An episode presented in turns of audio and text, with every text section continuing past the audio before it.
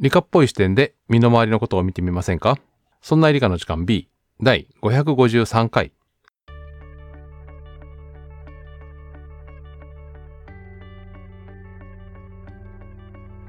そんな理科の時間 B お送りいたしますのは吉安と香りです。よろしくお願いします。よろしくお願いします。ということで、えー、お帰りなさいというかただいま。元気だった、私は元気です。よかった。なんか言うことはないんですか？えっと、えっと、ただいま。はい。花粉には気をつけてね。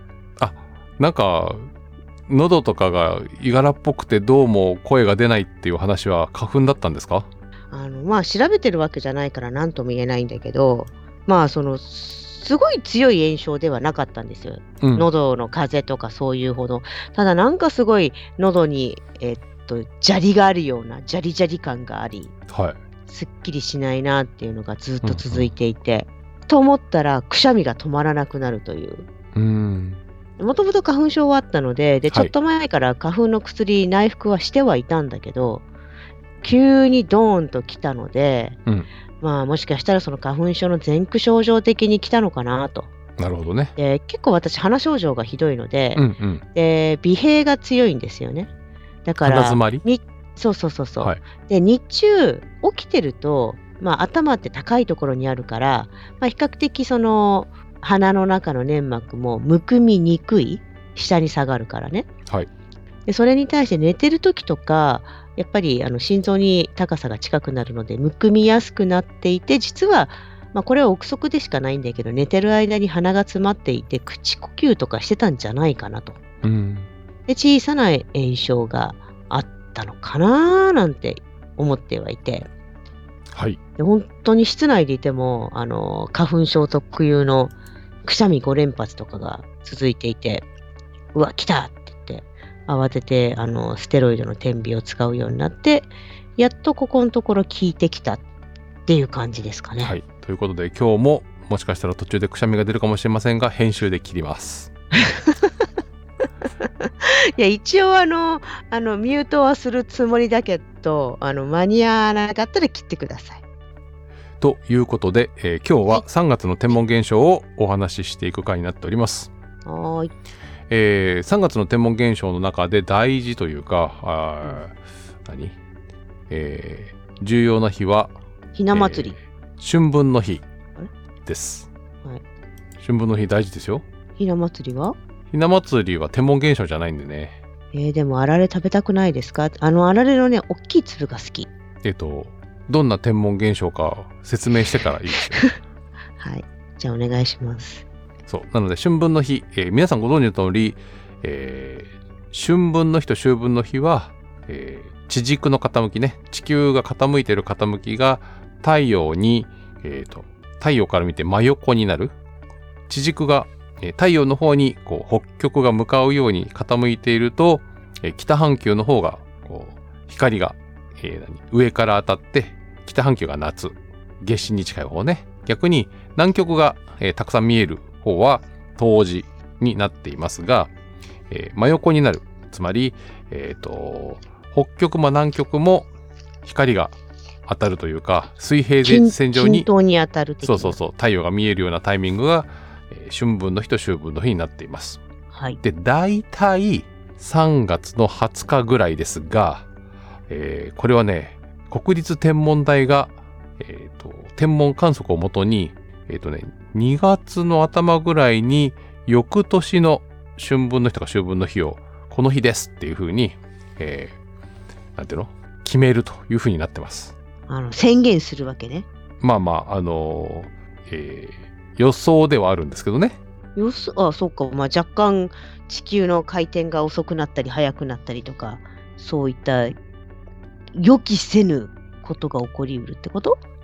そうですね。一応ね、えー毎年2月1日に、その翌年の春分の日や秋分の日が書かれた、えー暦陽光、暦の陽光ね、がうん官報に掲載されるということで正式決定となりますとはい。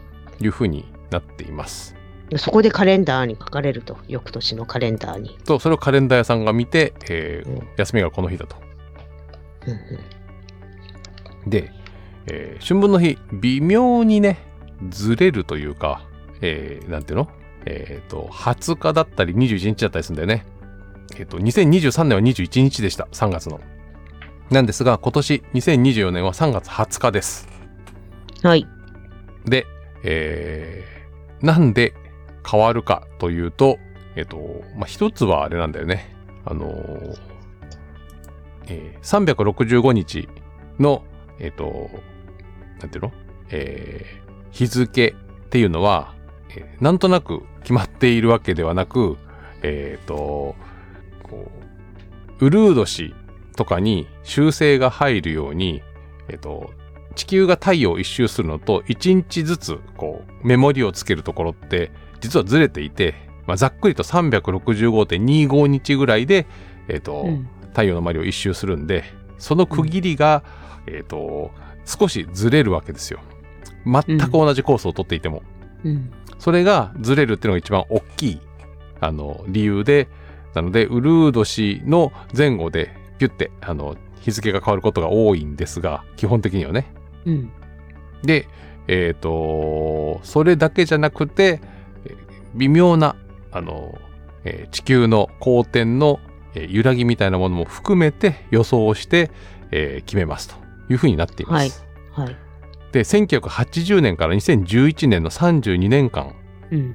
こっちは秋分の日は、えーずっと変わりませんでした。っへえ。ていうのがあって、うん。えーなので4年に一度ピュッてずれるって言いましたけど、うん。えーこのくらい32年間、えっと、変わらないってパターンもあるので、へえ。そうなのです。たまたま。で、春、えー春分の日は2020年からだと、えっと、20日、20日、21、21、20日、20日、20日、21、20日、20日、20日、21みたいな感じで、すごいリズミカルだね。よよ4拍子な感じが多いんですけど、うん。こそうれもたまたま。あ、だから、えっ、と、なんていうの？?4 年に一度日付のメモリが1個ずれるんで、なんとなく読んで4分の1少しリズムが変わる感じはあるけど、そう。4分の1日ずれて4年経つと1個分戻るんで日付が変わるっていうのが大きい変化ではあります。はい。はい。っていうのが、えっと春分の日の日付の話なんですけど、うん。えー春分の日はなんていうの？えっ、となんで休みなのかというか、えーどんな日だっていうのを祝日のね、えー法律というかねそういうのでえっ、となんていうんですかねえーなんで休みかっていうのとどんなことする日かっていうのがあるというか法律に、まあ、決まってるって言ったら変ですけどうんえーとですね、春分の日は自然を称え、生物を慈しむというのを趣旨としている日です。で、祝日になってます。で、なんで？え？別にこの日じゃなくても。でもそろそろ桜が咲く時期か。で、えっ、と、もともとは、うんえっ、と、毎年春分の日と秋分の日に、あの、なんていうの、えー宮中の行事として儀式があったっていう流れもあって、その流れを引き継いでお休みにしてる。うんということです。はい。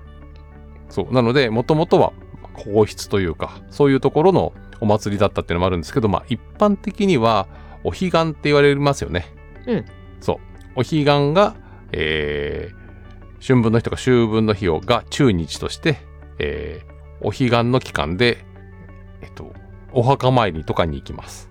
はい。はい。なので、えっ、と、何？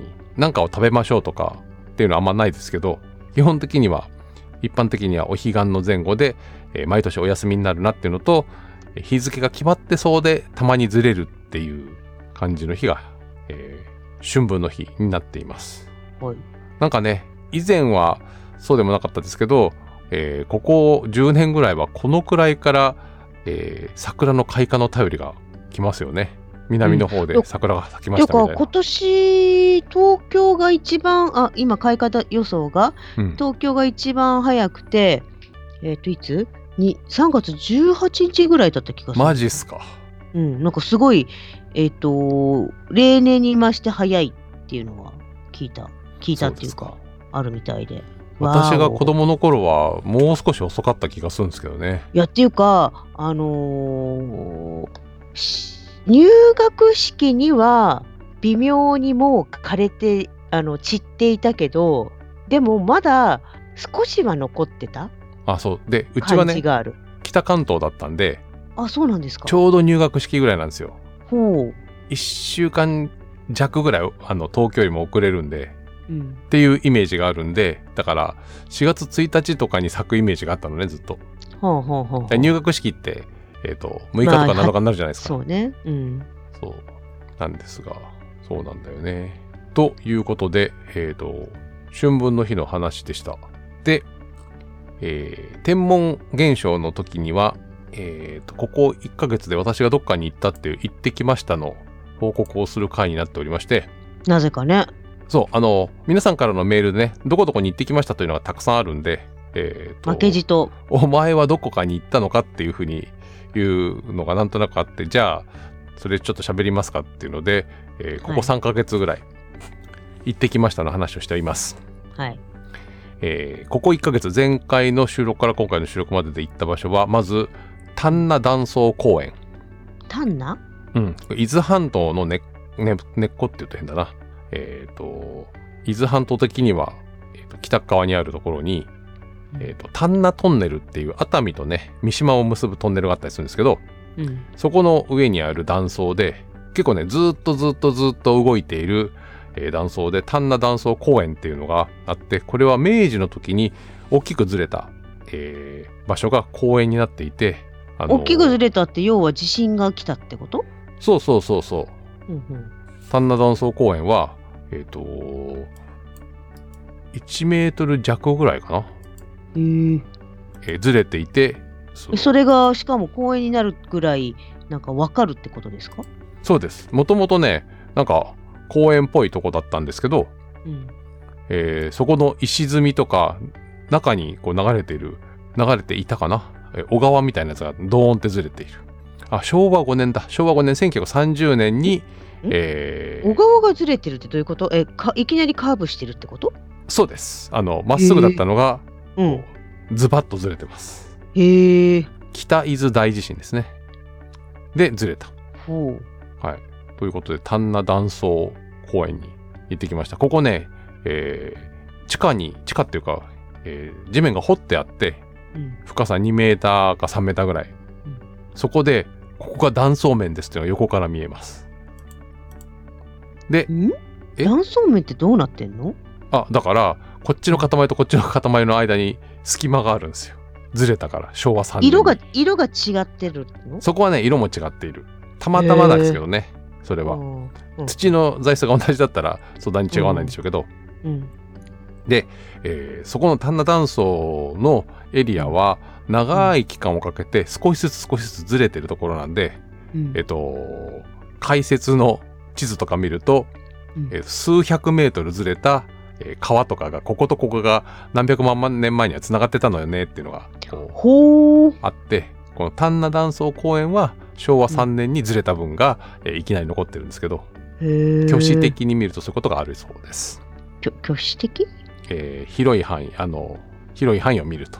ほうで、この流れで、えー行ったのが、実国峠っていうのがありまして、伊豆に。実国？はい。10の国の峠ですね。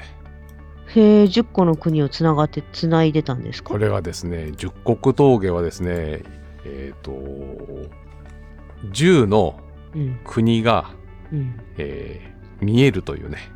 あの峠の峠からってこと？今、実国峠っていうのは峠の名前なんですけど、えー実際に行ったのは実国峠展望台っていう、えー山の上ね。うん。で、えー昔は、えー国がね、今の県とまた別なんですけど、伊豆の国、相模の国、駿河の国、うん。遠江、うん。えっ、と、阿波、上総、下総、これ、千葉県の方ね。うん。で、武蔵の国、うん。で、それに加えて、甲斐の国と信濃の国まで見えたと。富士山すごくよく見えるんで、富士山の向こう側がちょっと見えれば甲斐の国ですけど、まあ、信濃も含めて、1、2、3、4、5、6、7、9、10と、10の国が見えるっていうので、えー実国峠展望台っていうのがありまして、うんはい。そこに行ってきました。おい。ケーブルカーで駐車場からね、上まで登れるんで、楽ちんは楽ちんです。えー、次が、東京ステーションギャラリー。東京駅にあるね。えー美術館ですけど、道のく愛しい仏たちという展覧会を見てきました。道のく？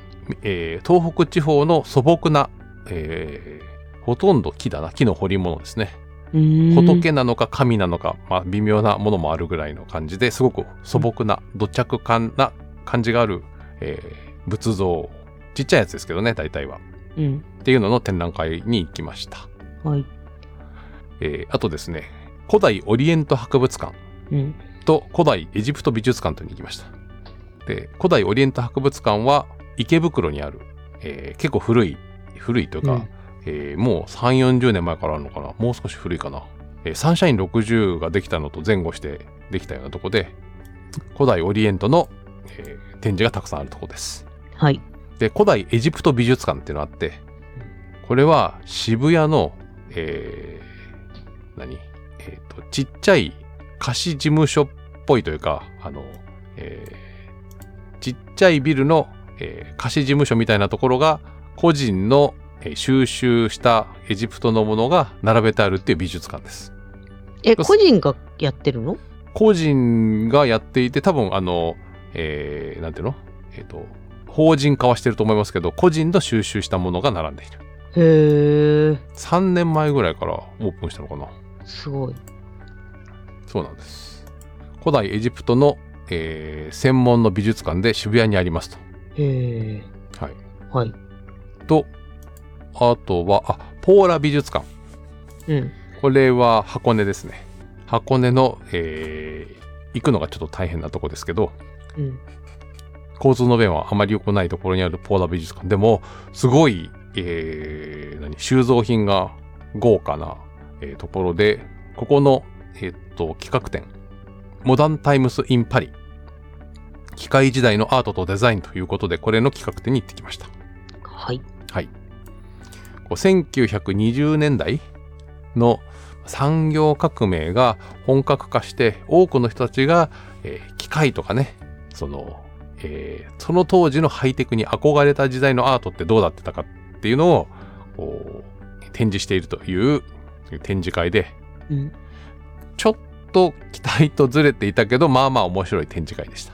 はい。はい。そんな感じかな。あの、ここ一月で行った場所といえば。はい。かえさんどっか行ったところあったりするんですか？私は忍者に行ってきました。忍者には行かないでしょ。忍者に、忍者修行をしてきました。忍者館みたいなとこね。そういうこと。えっ、と、そうそう小田原城に行ってきて、おー、小田原城。行ってきました。はい。で、なんかね、忍者館っていうのがあって、はい。なん忍者見たことありますけど、え忍者の修行したない。忍者館、小田原城ね。あそうそう、忍者の修行をしてきました。はい。なんだっけ？何ですか？なんか手裏剣？手裏剣投げる練習とか、はあと、庭で何かに擬態する？い。あー、なんとかの術ね。あそうそうそうそう。あの隠れ身の術みたいなか、そんなのとか。忍者のコスチュームとかに着替えなくても、あの、手裏剣だけ投げるっていうアトラクションあった気がするな。あったあったあった。ううんん。まあ、本物よりかはちょっと歯はあの潰してああるけど。でもあれでしょ、えーちゃんと刺さるんだよね。そうそうそうそうそうそう。あの的があって。そう。そう。そういうのやあったし、あとなんかね、みかんのはい？かき氷が売ってた。それは忍者と関係あるの？いや、にあうん、よくわかんないけどね。まあ食べなかったけど。小田原近辺で？ね。そう。あの、あのいや、小田原城のあの庭で。小田原近辺ではみかん畑結構あるので。あ、そうなの。いはい。や、なんでみかんなのかななんて思いながらさ。ですごい天気良かったんだけど、さすがに今、今食べたくないな。ちょっと寒いなぐらいのね。うん天気はよくあったかかったけど、かき氷ほど暑くはなかったなぐらい。ということで、えーこんなところに行ってきましたのコーナーでした。でした。ちょっとね、お城面白いなと思ったので、はい。お城面白いですよ。あの、ね、博物館っぽくなってるところも結構あるんで。調べていくとより面白いんだろうけど、まあ、はいとりあえず行ってみようかなぐらいそうですね。と思った今日この頃です。はい。ということで、本編では3月の天文現象をお話していきたいと思います。はい、よろしくお願いします。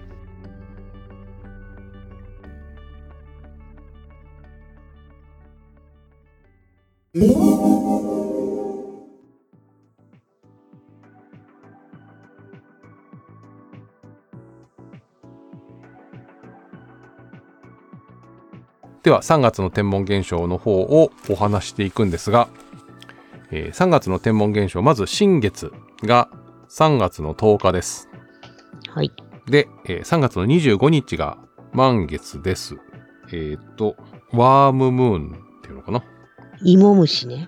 うん、虫が出る頃なんですかね。啓蟄って感じじゃないですか。ああ、そうかも。で、えーこの3月25日の満月の時には月食が起こります。おが、日本では見えません。はい。えっ、とね、どこで見えるんだっけな。なんか北か南のアメリカじゃない？南北アメリカ、ハワイ、ニュージーランドとかで見えるそうです。うい。そうね。えっとね、繁栄月食っていうのは、うんと、月が地球の、なんていうの？えー、繁栄月食っていうぐらいで、と、真っ暗にならないんですよ、影が。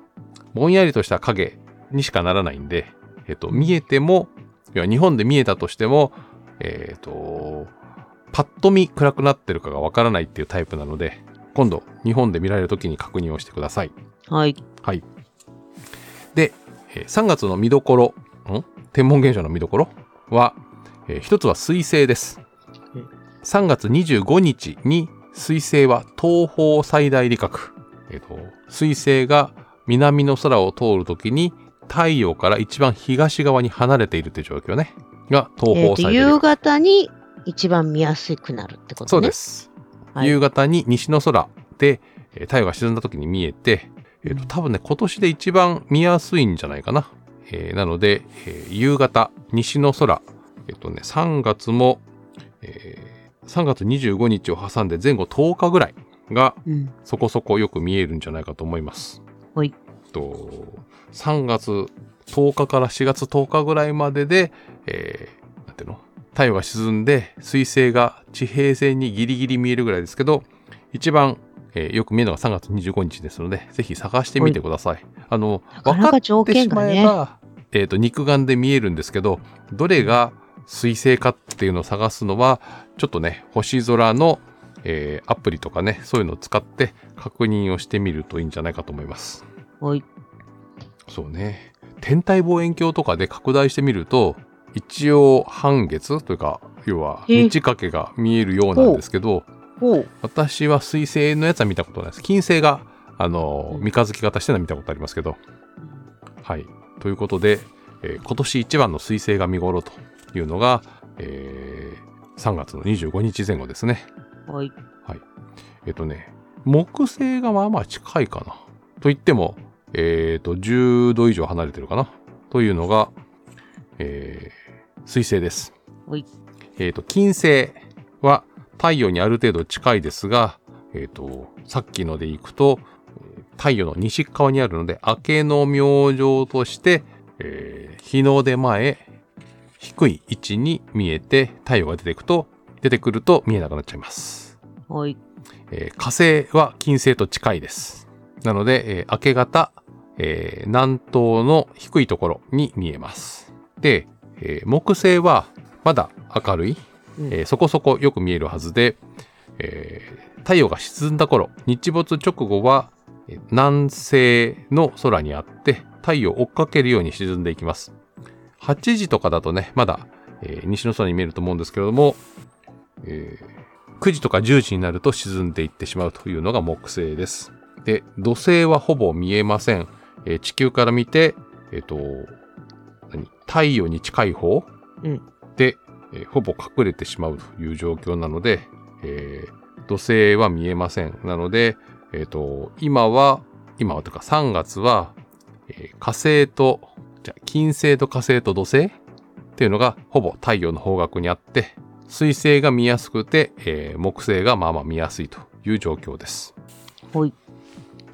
なので、えー月とね、あの、惑星が近づくのは、えっ、と、太陽に近いところに惑星が集まってるってことは、新月前後に、えー月と惑星が近づくので、ほとんど見えませんが、一応お話をしておくと、うん。えー3月の8日、月と火星が近づいて、9日、月と金星が近づいて、えー10日、新月の日に、えーと土星と、えー月が近づいて、新月だからは見えませんけどね。ねえ。で見えないけど近づいてる。11日、続くね。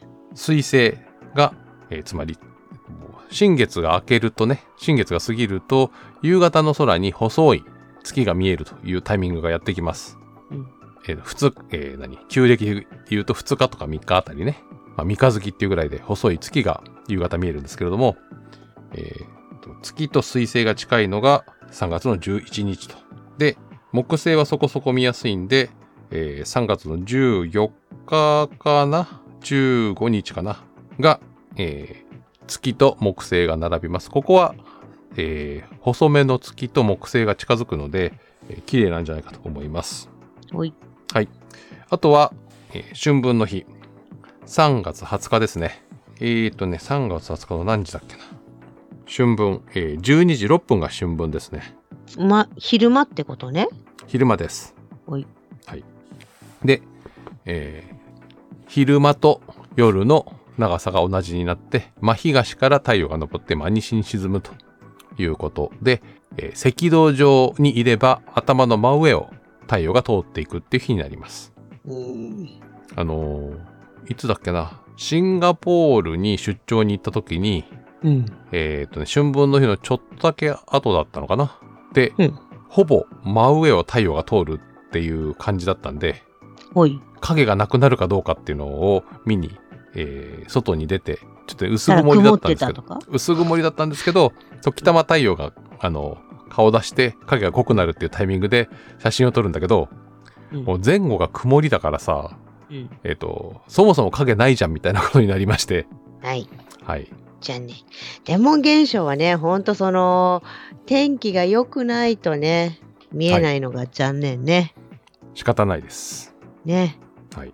というのが3月の天文現象で、えー星空ですけれども、日が沈んで8時頃の、えー空は、えっ、と、冬の、えー天の川がやや西に傾いて、真南には、えーと冬の一等星の、えーこれはどっちだ、えー双子座のポルックスや、えー子犬座のプロキオンみたいなものが南に見えるでしょう。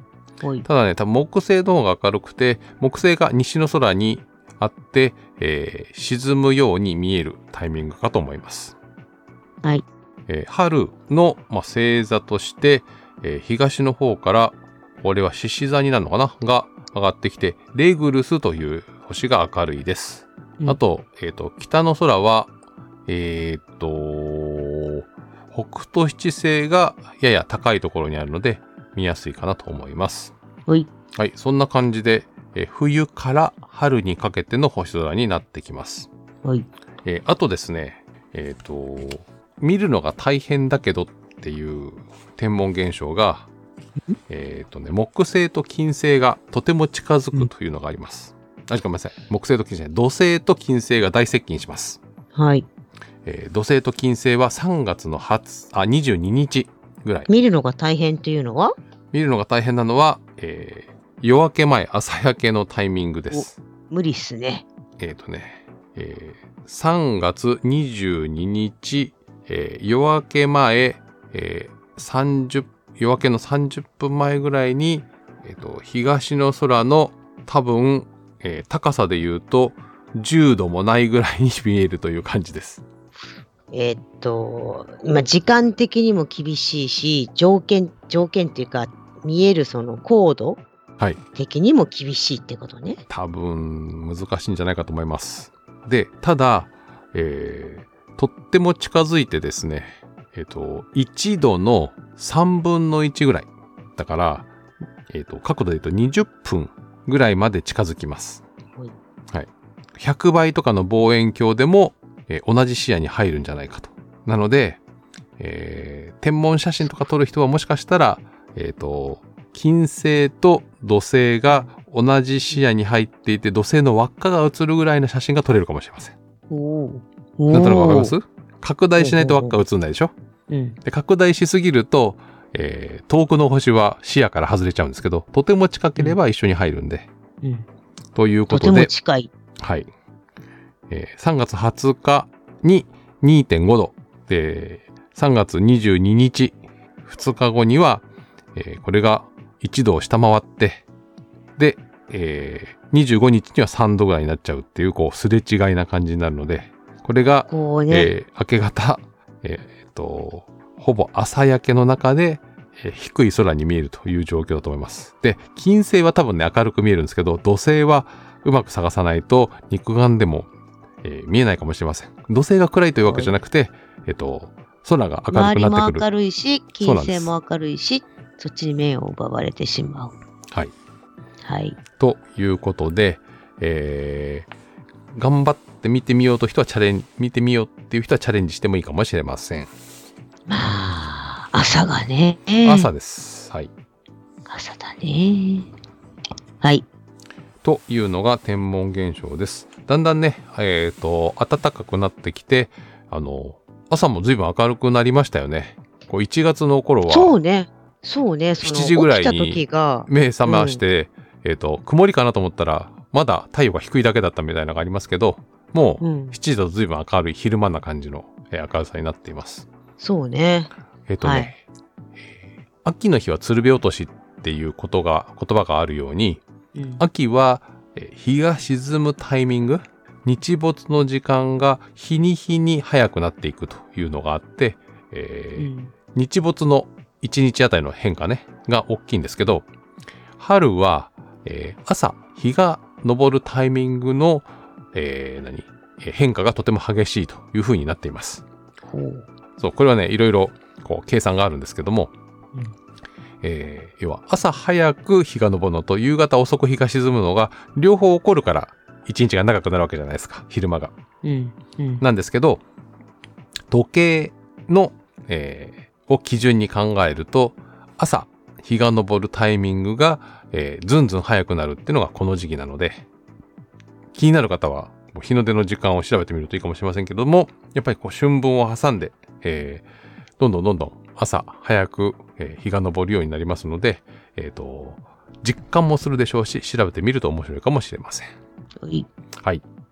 そうですね。あと、えー3月、えー何？学生さんというか、あの、学校行ってる方は春休みになるかもしれないので、あの、夜更かしができる日もあるかもしれません。さっき言った、えー土星と金星を明け方に見るとか、えーと、夜ね、長めに星を見るとかの、えー日があるかもしれないので、ちょっと見てみてください。